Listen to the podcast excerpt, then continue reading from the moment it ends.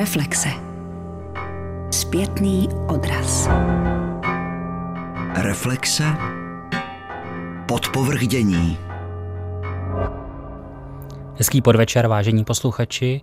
Od mikrofonu filozofických reflexí vás zdraví Petr Šourek, se kterým je ve studiu Milan Haniš. Dobrý den. Milan je odborník na Hanach Arendtovou. My budeme dneska spolu mluvit o zlu. A když se řekne Hanach Arendtová, tak už je jasné, že nebudeme mluvit jenom o zlu, ale že budeme mluvit o banalitě zla. Já myslím, že někde v té debatě už potom zaznělo, možná už i Hanach Arendtová Milané někdy říkala, že je to takový slogan, nebo to někdo jiný říkal, že je to jenom slogan? Vlastně ten podtitul je slavné knihy Eichmann v Jeruzalémě zní zpráva o banalitě zla a v tom textu ona vlastně o banalitě zla hovoří asi na dvou místech a nemá to být jako nějaký přesný pojem, jo? nemá to být filozoficky přesný pojem, je to prostě uh, součástí reportáže, kdy shledává na tom souzeném Eichmannovi jakousi prostě nijak výjimečnou banalitu, jo? obyčejnost. Jo? Takže ta banalita zla je svým způsobem také do jisté míry banální. Není to až tak něco, na co by v té chvíli kladla tak veliký důraz? Ten význam nebo tu eh, klíčové místo to získává až té následné diskuzi, kdy se na Rentovou teda eh, vlastně snese kritika z různých stran a většina těch kritiků se řekněme, drží právě toho, toho sloganu, jo, banality zla, jo, co na tom, to samozřejmě je skandální, že jo, nebo je to šokující, že hovořit prostě v případě holokaustu milionů obětí o, o banalitě, jo. Kdo byla Hannah Arendtová?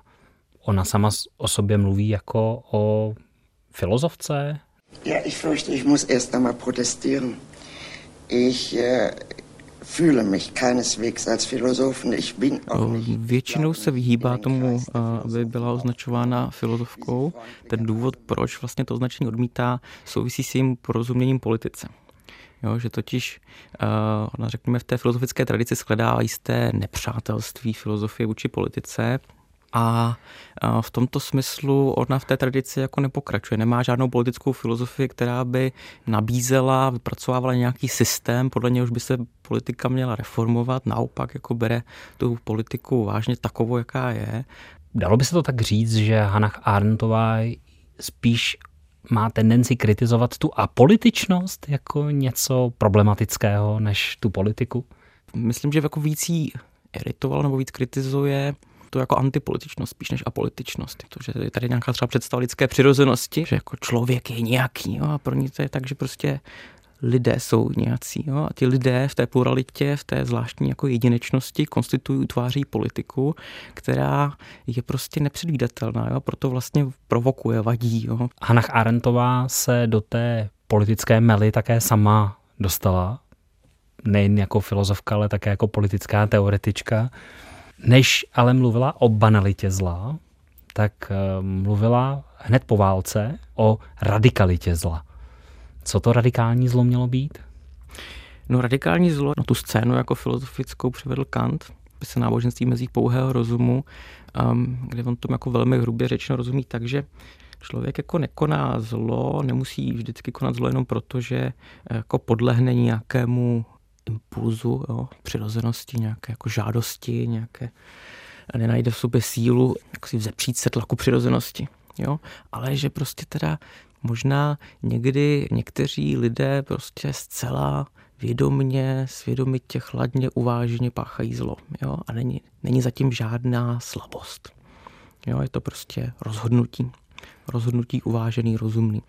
Pro Arentovou vlastně Kant se z té tradice filozofické nejvíc přiblížil tomu, co vidí nebo analyzuje v, vlastně v těch moderních totalitárních režimech. To, co analyzuje v té knize, česky se říká teda původ totalitarismu, ono spíš to jsou jako vlastně elementy, jo, původy, počátky, jo, různé elementy totalitarismu, které vlastně historické fenomény, sociální fenomény, které jaksi v té a té situaci Um, došlo k jejich koincidenci a prostě vzniklo jako, cosi jako totalitární panství. Je to chladný způsob vyvražďování, jo, chladný způsob um, nakládání tedy s těmi uh, nepřáteli, kteří vlastně už jako nejsou ani nebezpeční mnohdy. Jo.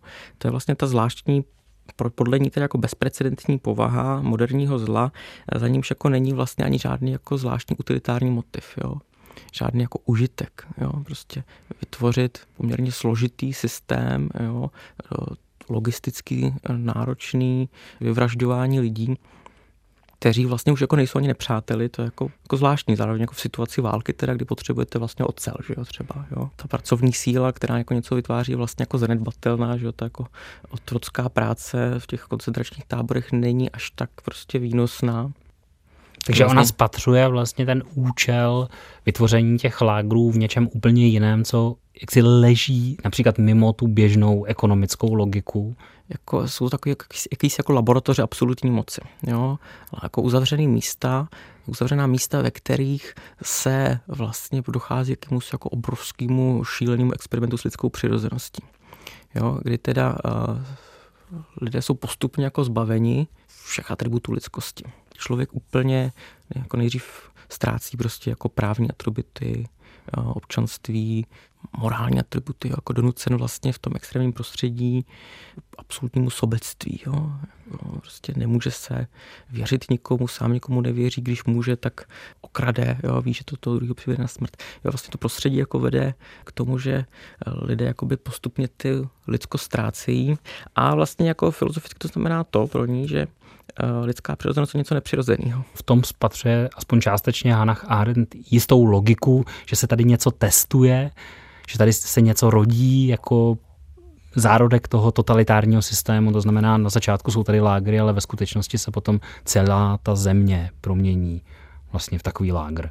Jako to třeba známe potom ze stalinistického Sovětského svazu, kde vlastně ta zóna nebo ty lágry, ty gulagy jsou začátkem toho nebo jádrem toho systému, ale ve své podstatě vlastně každý sovětský občan plus minus žije v takovém gulagu. I my jsme tady v Československu vlastně žili v takovém derivátu toho gulagu. Jo, e, systém vlastně, který usiluje absolutní moc, tak jako nemůže snést vlastně lidskou svobodu, jako, jo, vůbec. Jo, jako vlastně e, nemůže snést jako lidskou spontaneitu. Jo, nejenom tu svobodu jako politickou, ale skutečně jakousi uh, schopnost vůbec jako svébytně reagovat na něco. Nejhorší zlo nespočívá ve vraždění a dokonce ani ne v masovém vraždění. Spočívá v teroru, který dokázal, že lidská moc nemá žádné limity a prokázal, že lidská důstojnost není člověku vlastní nebo trvalá. Tábory ukázaly, že se dá vytvořit uzavřený svět, ve kterém neexistuje žádná lidská důstojnost. Dana R. Villa, Politics, Philosophy, Terror. Essays in the Thought of Hannah Arendt. Princeton 1999. My máme s Osvětimi celou řadu svědectví a jedno z těch svědectví, které se dochovalo, je velmi neobvyklé. Je to dopis, který napsala eh, paní Vilma Greenwaldová 11. července 1944 prakticky pár okamžiků před tím, než doprovodila svého na smrt odsouzeného syna do plynové komory v Osvětimi, tak si ten dopis poslechneme, jak to bylo. Ty můj jediný, jediný nejdražší. Je blok špére. Čeká se na tmu. Byli jsme Margita Braunová a já ještě u Viliho. Nenechal nás ani moment v pochybách. Pomýšleli jsme nejdřív s Jendou na úschovu, tak jsme to učinili, ale pak jsme od toho upustili v domněnce, že by to bylo beznadějné. Ta slavná auta už přijela. Čekáme, až to začne. Vzala jsem pět tablet bromurálu. Jsem potom únavném a rozčilujícím dni trochu omámená a úplně klidná. Také ten můj malý Jenda je obdivuhodný. Ty můj jediný a nejdražší, nedělej si ohledně nás ty nejmenší starosti. Byl to náš osud. Dělali jsme, co jsme mohli. Zůstaň jen zdrav a pamatuj na má slova, že čas vše zahojí. I když ne docela, tak alespoň částečně. Pamatuj na toho malého zlatého kluka a neskaž ho samou láskou. A zůstaňte oba hodně zdraví. Budu myslet na Valtříka. Vzpomínáš, jak jsem tehdy řekla, že nám usnadní cestu? A pak budu myslet jen a jen na tebe a Míšu. Žijte blaze. Musíme nastupovat. Ve věčnosti tvá Vilma. Hannah Arendtová ale nebyla jedinou filozofkou nebo teoretičkou politickou, která reagovala na problém nejen samotných lágrů, ale především na něco, co se ustálelo jako otázka viny. Kdo za to může? Kdo může za to velké německé, přesně řečeno nacistické provinění a tam asi nejvýraznější figurou toho diskurzu hned na začátku byl německý filozof Karl Jaspers.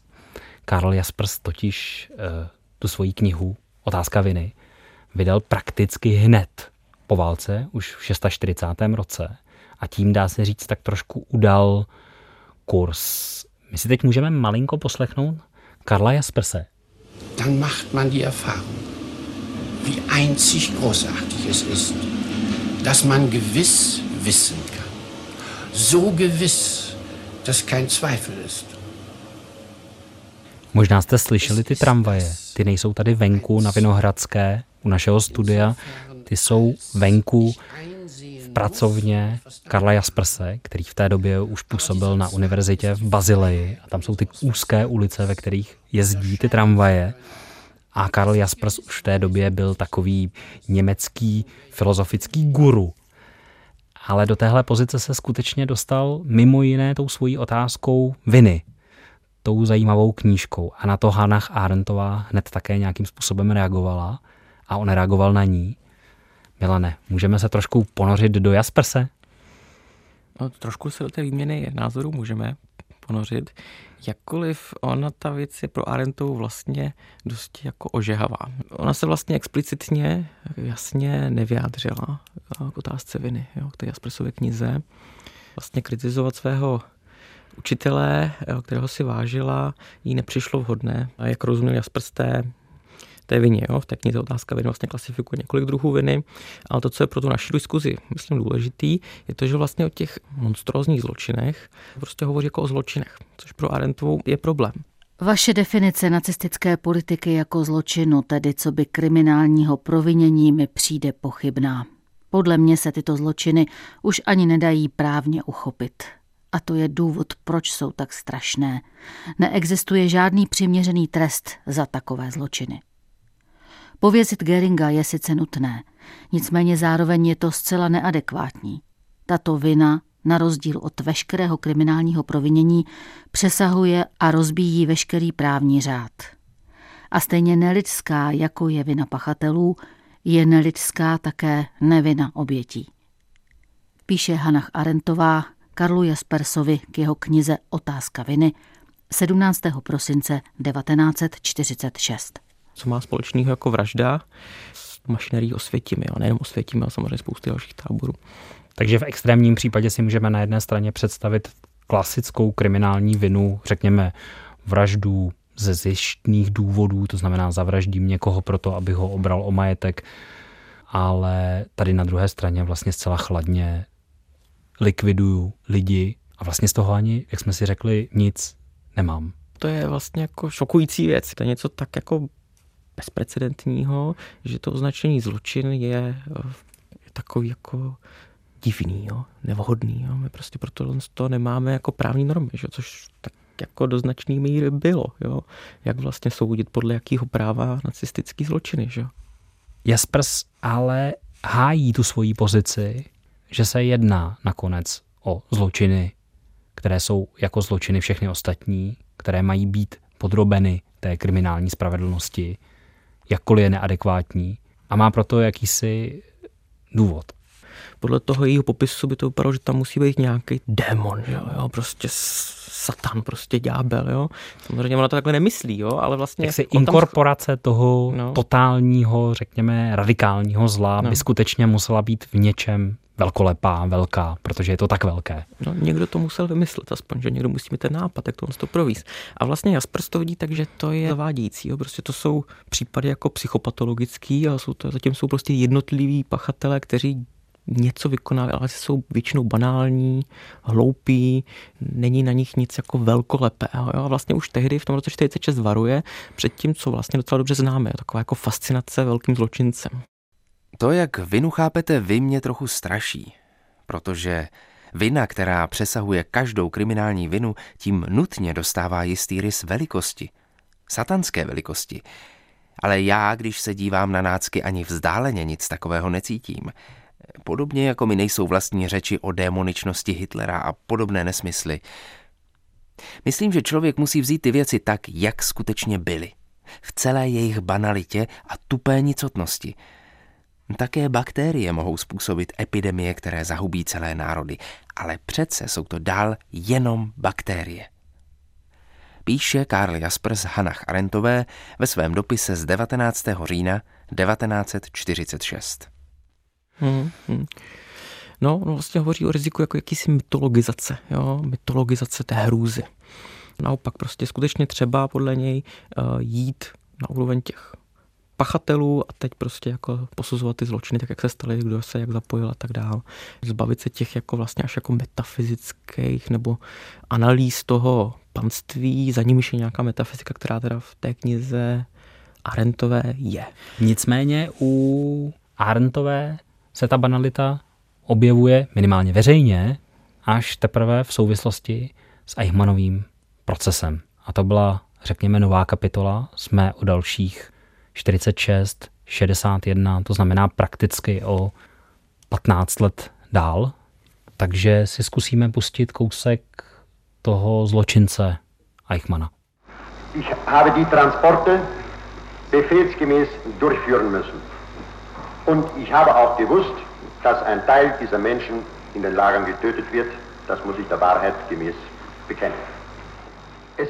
Vy tady ještě, Milane, stále kroutíte hlavou a já s vámi, popravdě řečeno, protože ta výpověď Eichmanová má v sobě něco konsternujícího právě v té byrokratičnosti, v tom tónu, kterým je podaná.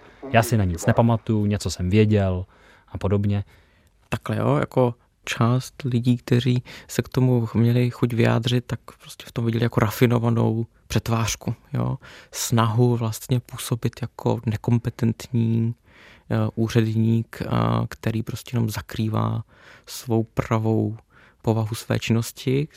To znamená snížit ten svůj význam v rámci Přesně toho tak. celého projektu masového vraždění. Přesně tak, jo, vypadat, aby se dal být prostě jenom obyčejným vykonovatelem příkazu, který prostě občas něco jako vymyslel, ale v zásadě dělal to, co se očekávalo a nebyl prostě tím mozkem toho celého řešení.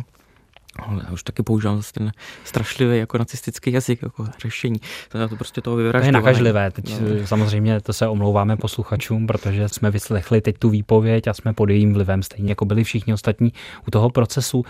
Hannah Arendtová, to jsme si řekli, zareagovala mimo jiné právě tou poznámkou, tím sloganem o té banalitě. Možná, že si tak trošku někde vzadu vzpomněla na to, co jí tehdy namítl Jaspers v té korespondenci, pravděpodobně už nedávno vědomně. Otázka je, jestli ten její pohled byl neobvyklý. Jestli to bylo tak, že Hannah Arendtová tady byla někdo, kdo viděl něco, co ti ostatní neviděli. Eh, nebyla úplně sama. Eh, překvapivě existuje z Československa knížka eh, Já Adolf Eichmann, kterou napsal Ladislav Měčko, který také se účastnil toho procesu jako pozorovatel. Eichmann vládl svému pochmurnému židovskému království bez vášně. Tu nahrazovala u něho svědomitost bez sentimentality. Dalo by se říci bez nenávisti ke svým obětem. Nebyl fanatikem dokonce ani nacistické myšlenky. Nepřemýšlel, co je správné a co ne. Byl jen svědomitým byrokratem. Bylo mu jedno, expeduje-li do Majdanku vlaky plné židů nebo vlaky plné dobytka. Byl to úkol, o kterém se neuvažuje, ten se plní. V mysli, očích a činech byrokrata se stává úkol jakousi svatou posedlostí, samoučelem, narkotikem, náplní jinak prázdného života. Stejně dobře ho mohl někdo dovést za ručičku k docela jiné, dokonce protifašistické cestě. Proto je strašný tento Eichmann. Strašný ve své podřízenosti. Píše československý pozorovatel procesu s Eichmannem v Jeruzalémě Ladislav Mňačko. Překvapivě měčko se shoduje v tomto s. Jo, prostě Eichmann je jako vlastně spíš eh, tím zločincem jako náhodou. Eichmann nebyl hloupý. Co ho predisponovalo, aby se stal jedním z největších zločinců nacistické epochy, byla naprostá nepřítomnost myšlení, což v žádném případě není totožné s hloupostí. A jestliže je to něco banálního a dokonce směšného, jestliže jsem ani při nejlepší vůli nebyla schopná u Eichmana odhalit ďábelskou hloubku, neznamená to, že tuto Eichmanovu pozici považuji za něco obvyklého. Naučení, které si bylo možno odnést z Jeruzaléma, bylo následující. Právě tato vzdálenost od skutečnosti a tato nepřítomnost myšlení je to způsobit větší zkázu než všechny lidské instinkty ke zlu dohromady. Hannah Arendtová, Eichmann v Jeruzalémě. Člověk se nemusí vyznačovat nějakou zvláštní vůlí, touhou, spáchat něco špatného. Prostě uh, může být vlastně docela morální a přesto, nebo, nebo docela bez motivů nějakých zvláštních, a přesto spáchat prostě jako šílené činy, jo, šílené zločiny. Když hovořím o banalitě zla, hovořím striktně na úrovni faktů a poukazuji přitom na jev, který byl při procesu do očí. Eichmann nebyl Jago ani Macbeth. Nic nebylo vzdálenějšího jeho mysli, než ona odhodlanost Richarda III. stát se lotrem. Pomineme-li jeho mimořádnou horlivost, s níž toužil po osobním povýšení, žádné motivy neměl – a tato jeho horlivost sama o sobě vůbec nebyla kriminální. Eichmann by rozhodně nikdy nezavraždil svého nadřízeného, aby získal jeho post. Jemu jenom nikdy nedocházelo, co ve skutečnosti dělá. Právě tento nedostatek imaginace mu umožňoval sedět po několik měsíců naproti německému židovi, který vedl policejní vyšetřování jeho případu, vylévat si mu srdce a stále dokola vysvětlovat, jak došlo k tomu, že to nedotáhl dál než na podplukovníka SS a že to nebyla jeho vina, když ho už dále nepovýšili. Hanach Arentová, Eichmann v Jeruzalémě, přeložil Martin Palouš. Tam se objevil ještě jeden další motiv a to byla spolupráce té židovské komunity. To znamená, řekněme, těch židovských institucí na tom masovém vyvražďování evropských židů nebo osob za židy označených, tedy na Shoah. A tady si můžeme poslechnout ten kousek z knížky Hanach Arendtové Eichmann v Jeruzalémě, která byla vydaná v roce 1963 a možná si můžeme sami představit, jaká asi byla reakce aspoň části té institucionální židovské veřejnosti. Ve všech židovských komunitách žili uznávaní židovští předáci a ti téměř bez výjimky spolupracovali tím či oním způsobem z toho či onoho důvodu s nacisty.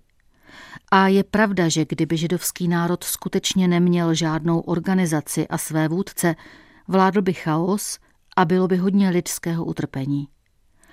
Celkový počet obětí by však jenom stěží dosáhl o něch 4 až 6,5 milionu.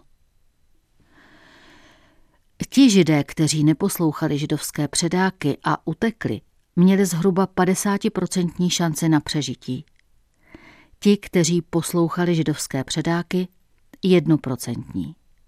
Morální kolaps tak nepostihl jen Německo, ale i židovskou populaci a všechny evropské země. Hanach Arentová, Eichmann v Jeruzalémě, 1963. No to je jedna z kontroverzních věcí tohle, nebo z velmi diskutovaných věcí, ta role jako židovských rad. Arendtové samozřejmě byla vyčítána jako jistá necitlivost, jo, určitě, vlastně to, co říká, že teda oběť prostě není nevinná, jo, že ty, kdo jsou z těch obětí, činí spolupachatele, což takhle ona to vidí, jo, takhle ona to viděla vlastně už půl totalitarismu, kde to, to říká zcela jasně prostě, jo, kde oběť prostě uh, není vždycky nevinná, a to samozřejmě zbuzilo ty reakce, o kterých, kterých jste naznačoval.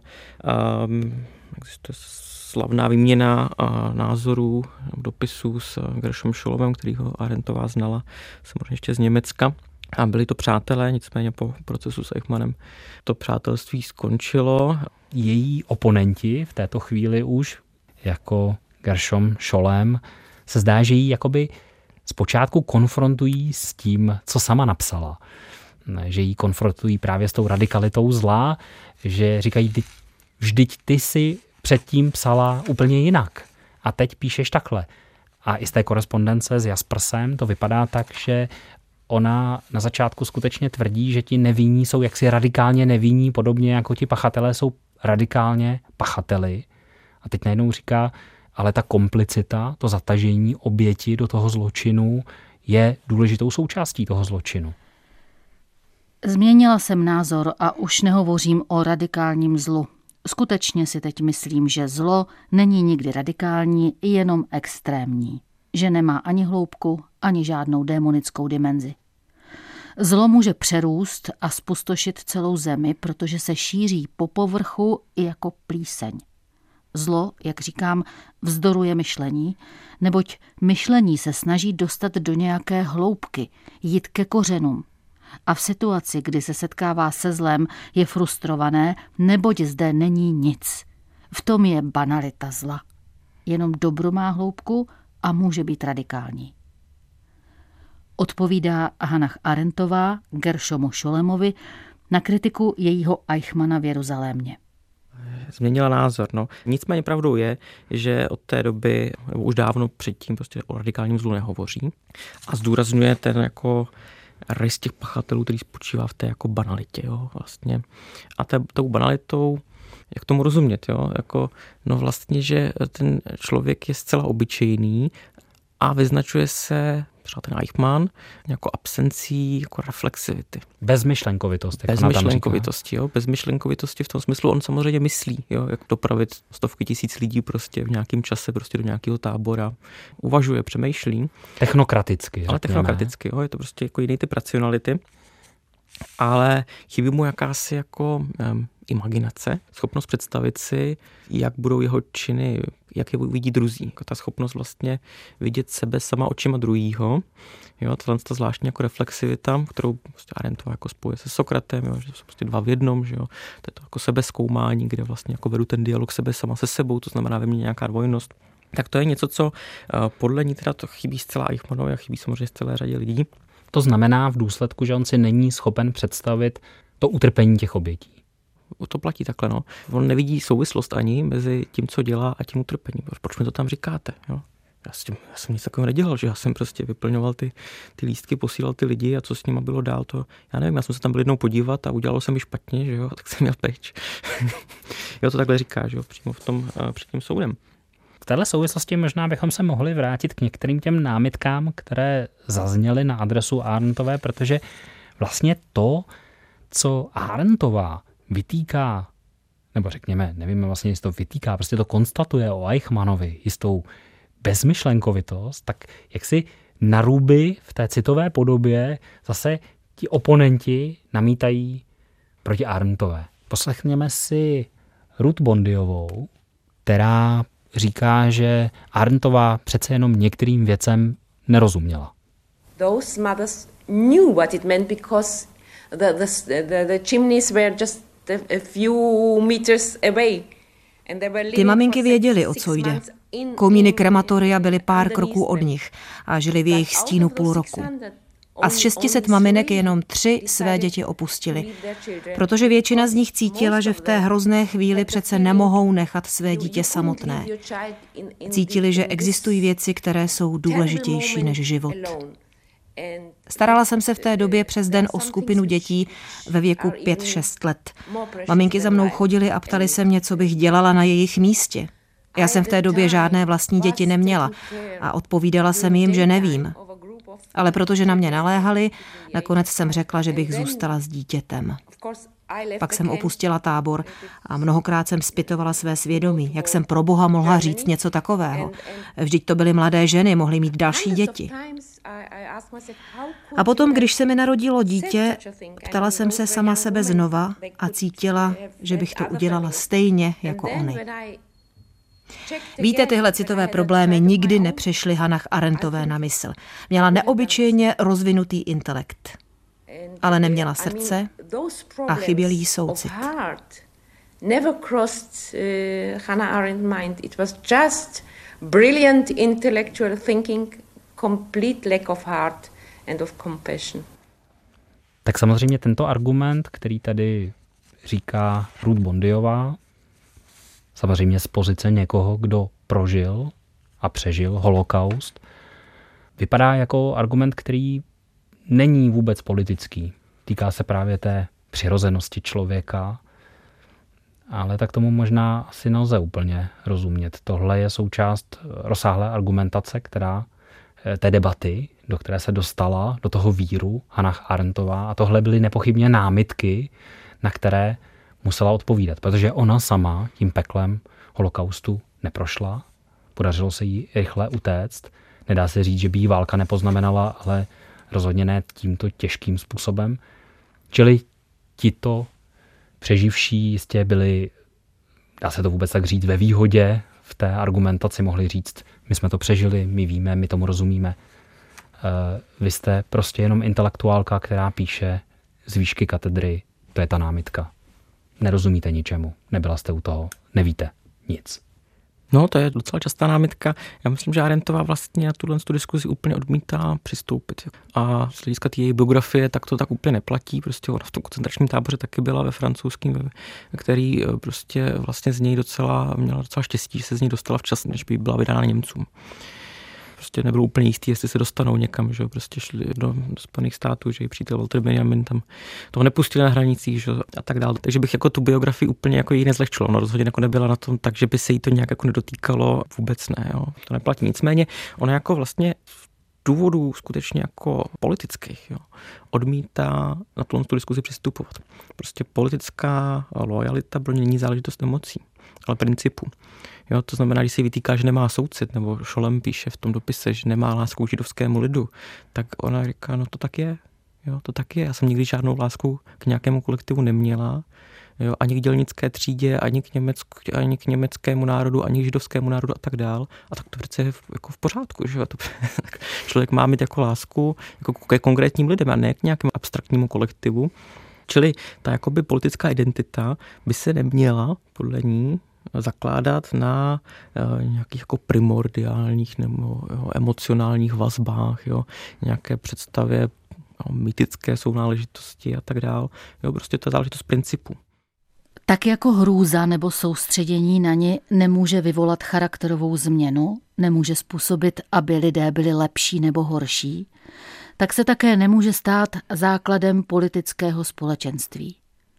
Pokusy vybudovat evropskou elitu s programem vnitroevropského porozumění založeným na společné evropské zkušenosti s koncentračními tábory stroskotaly prakticky stejným způsobem, jako po první světové válce stroskotaly pokusy vytěžit politické závěry z mezinárodní zkušenosti frontové generace. V obou případech se ukázalo, že zkušenosti samotné nemohou nic víc než nihilistické banality. Píše Hannah Arendtová ve svém původu totalitarismu ještě před Eichmannovým procesem a pokračuje. V každém případě má vystrašená představivost tu velkou přednost, že rozkládá sofisticko-dialektické interpretace politiků, které se všechny zakládají na pověře, že něco dobrého může vzniknout ze zla. Možná přece jenom má člověk někdy dojem, že Arntová uměla lecos udělat proto, aby tyhle reakce přece jenom jistým způsobem vyvolala, protože když si poslechneme ten kousek z jejího interview s Gintrem Gaussem, což je nádherné interview, které s ní udělala až v té po Eichmannovské době německá televize, tak ona tam vlastně mluví i o tom, že se směje tomu celému. No ja, das ist eine andere Sache. Äh, dagegen kann ich nichts sagen. Und darüber will ich nichts sagen. Wenn man der Meinung ist, dass man über diese Dinge nur schreiben kann. Ale ano, to je jiná věc, jakým tónem píšu. Proti téhle výtce nemohu ani nechci nic říct.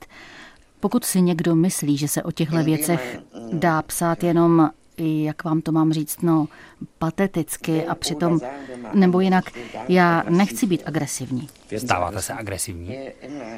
Víte, lidi mi mají za zlé jednu věc. Já to dokážu do jisté míry pochopit, jakoby zvenku. Totiž to, že se u toho můžu ještě smát. Ne? A já si skutečně myslím, že Eichmann byl pitomec. A můžu vám říct, že jsem ten policejní výslech těch 3600 stran přečetla a to velice pečlivě přečetla. A fakt nevím, kolikrát jsem se přitom smála a jak, až jsem nemohla. A tuhle reakci mi mají lidé za zlé. Nun, diese Reaktion nehmen mir die Leute übel. Takže si představme Arntovou, která čte Eichmannovy výslechy a tady vysloveně v tom interview říká, já jsem se prostě musela smát, protože ten člověk je pitomec. Hans Wurst. No, já, to věřím. A my jsme tady slyšeli už kousky toho Eichmannova projevu a jo, když člověk jako nemá na očích prostě komíny v osvětimi, no tak prostě ten člověk skutečně je směšný. Že? Jo, směšný ve své, ve své hlouposti, banálnosti, trapnosti, eh, reprodukci frází. A vlastně je směšný tím, jak vlastně sám uh, vidí svou roli a jako svoji morálku. No? On popisuje, jak, že vlastně sám uh, používá fráze, které ho povznášejí a samozřejmě v té uh, situaci jsou zcela nevhodný. Hovoří o tom, že je idealista. Jo, a to dokládá tím, že prostě kdyby bylo potřeba, taky svého otce by prostě udal a poslal prostě do tábora. Jo. A to vlastně jako říká na svou obhajobu. Což je, je to taková zvláštní jako perverze, jo, v převrácení. Jo. Převrácení vlastně e, morálních norem. Jo. Vlastně Eichmann se hájí jako, že je morální. On přece sám žádnému židovi neoblížil, dokonce dvěma pomohl proti předpisům, takže toho má jako vlastně, neví, jestli se z toho má radovat, nebo jestli se to má vyčítat. Jo, tak tahle zvláštní jako konfuze, jo, to zmatení naprostý jo, těch morálních norem, ten příklad toho, že to je skutečně jako směšný a trapný. Jo. Já se jako nedivím tomu, že se smála, mě to jako k ní jde, protože ona má to zvláštní jako distanci, že prostě ty emoce do té politiky prostě nepatří. Jo. To je prostě předpolitická záležitost, když se ty věci jako soucit. Jo stanou politicky vyžadovanými, tak je to nebezpečný, jo? tak přicházíme o určitou svobodu. Jo? Jako pak dochází k tomu jako vynucovanému doznávání, vynucovanému ukazování emocí a to ona vidí jako destruktivní pro ten politický prostor. Dalo by se říct, že v tomhle punktu nakonec, když se dostane Arntová do té politické palby, když vlastně má dotáhnout tu myšlenku Eichmana v Jeruzalémě, Dá se říct, že ona se nakonec jaksi finálně zjaspersuje? Hmm.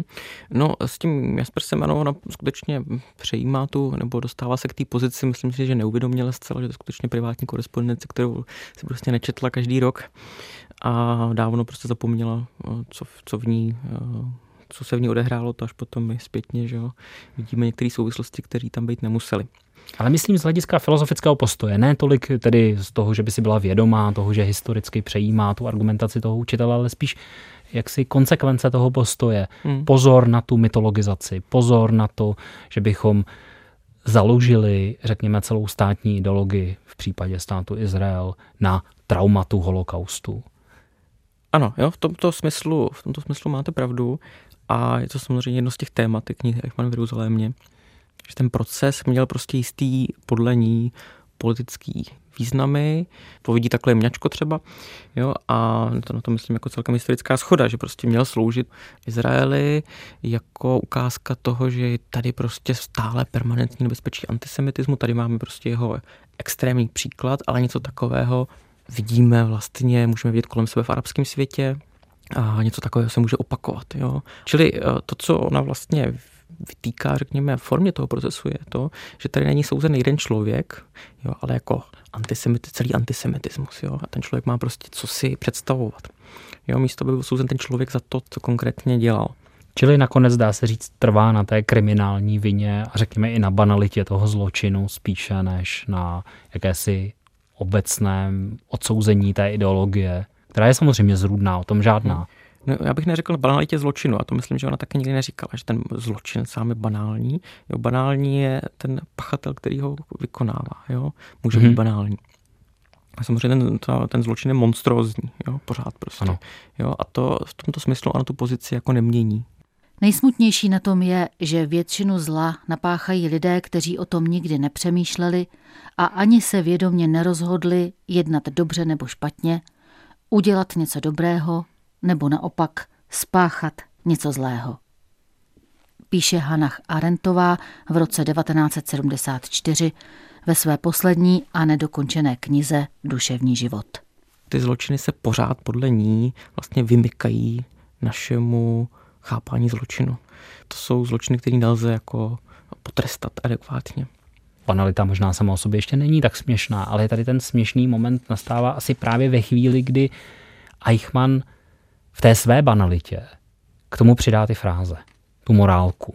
A tady si myslím, že tohle je něco, v čem je Arentová jako pozoruhodně konsekventní, řekněme, v tom svém postoji a přístupu k morálce.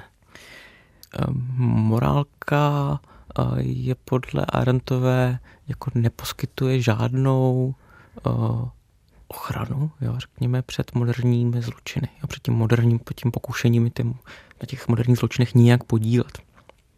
Jak už je to nábožensky nějakým způsobem kodifikovaná, legitimizovaná morálka nebo nějaká jako filozofická, filozoficky podložená morálka prostě. Mm, jednak se s tou takovou komplexní povahu zločinu jako by teda nepočítá, že? co znamená příkaz nezabiješ Eichmana a dalších, prostě, který jsou... To znamená, kdybych já teď chtěl někoho zabít, kdo se mi zkrátka nelíbí z různých důvodů, řekněme osobně, tak taková ta klasická morálka, ten klasický příkaz, nezabiješ, je to přece jenom moc, to se má řešit jinak, tak eh, to stačí. Ale v té chvíli, kdy tady přicházejí ty zločiny, které jsou jaksi konány z nějakých, řekněme, institucionálních důvodů, nebo řekněme, protože jsem dostal příkaz jako ten Eichmann, nebo cokoliv takového, no, nebo tak vy... tam morálka nestačí tedy. To je ten moment. Ano, ta situace je vlastně komplexní a vy sám jako nemusíte zabíjet, jo? ten Eichmann nezabíjí a stejně tak jako dneska prostě vlastně se vraždění může dít prostě s máčknutím tlačítka, prostě pozorujete, co se na monitoru a nějaký dron to vykoná, jo? a to, to, tomu vlastně jako směřuje ten technologický pokrok, to jsou věci, které on, myslím, se jako analyzuje a předjímá, jo? Čili i to, co známe z každodenního života, řekněme v korporaci, kde už to, že nějakým způsobem na to nereaguju, protože se mě to netýká, eh, to všechno vlastně ta tady najednou ta morálka nestačí takhle jednoduše. Nestačí, dokonce ta morálka je jako nebezpečná. Jo? Ona je nebezpečná v tom, že vyžaduje konformitu, jo? prostě jak, jak si jako vštěpujeme. No takže eh, se prostě dozvídáme, že v průběhu výchovy, co je teda očekávané, je eh, chválihodné chování, co je završení hodné, trestané a tak jako ty normy internalizujeme a pak takhle jednáme, i když se nikdo nedívá, že jo? jsme jako morální. I když toho jako osobně už jako nic nemáme a ten trest bezprostřední nebo ta odměna prostě tam není. Jo? Takovým člověku můžeme říct, že je morální. No a podle Arendtové vlastně jako Eichmann jako byl morální, jo. Byl, ale problém byl v tom, že prostě se ty normy morálky změnily. Jo, že ve světě nebo v společnosti, která uh, je úplně zvrácená, ty morální normy vám říkají něco úplně jiného, nebo že do vás úplně jiného, než jako bychom očekávali teď, uh, tak to morální jednání prostě vede k úplným důsledkům, jo, špatným, zvráceným, že jo, jo, nepřijatelným. A čili spolehat se na morálku, na to, že můžeme jako vyřešit problém prostě třeba toho moderního zla, pokušení a jako ty anonymního vraždění a tak dál, jako tím, že budeme mít jako lepší morálku, to podle ní prostě vůbec nestačí. A ba naopak, jo, prostě tu morálku změní takovou ponožky. Jo, prostě ten uh, systém se změní a lidi se adaptují. Že jo? Byli poslušní předtím, byli morální, no tak budou morální i v tom novém systému. Jo? To znamená, že se máme starat o co? Máme se starat o politiku. Abychom ten systém nastavili tak, aby v něm byla taková morálka, se kterou se dá lépe žít? Nebo... To je jistě možný přístup k tomu, nicméně není arentovský, řekněme. Jo? To, to určitě ne. To, co ona vlastně eh, vyžaduje, podle ní teda Eichmann postrádá, je právě to myšlení. Samostatnost, svébytnost myšlení. Jo? To, že člověk bude kriticky pochybňovat, přistupovat k tomu, co je mu předkládáno. Takže to nevyřeší to, že budeme mít prostě lepší školy a lepší morálku a tak dále, budeme si trénovat různě jako situace. To je takový, jako že to prostě může fungovat, ale pak zase změní se systém, změní se prostě, změní se spolužáci, změní se autority. A tenhle ten návyk, nějakou jednat konformně, jednat s očekáváními, vám bude na škodu, nebo nám bude na škodu. Čili máme myslet. Máme myslet, no. Nic víc není potřeba. Moc děkuju, Milane. Děkuji za pozvání.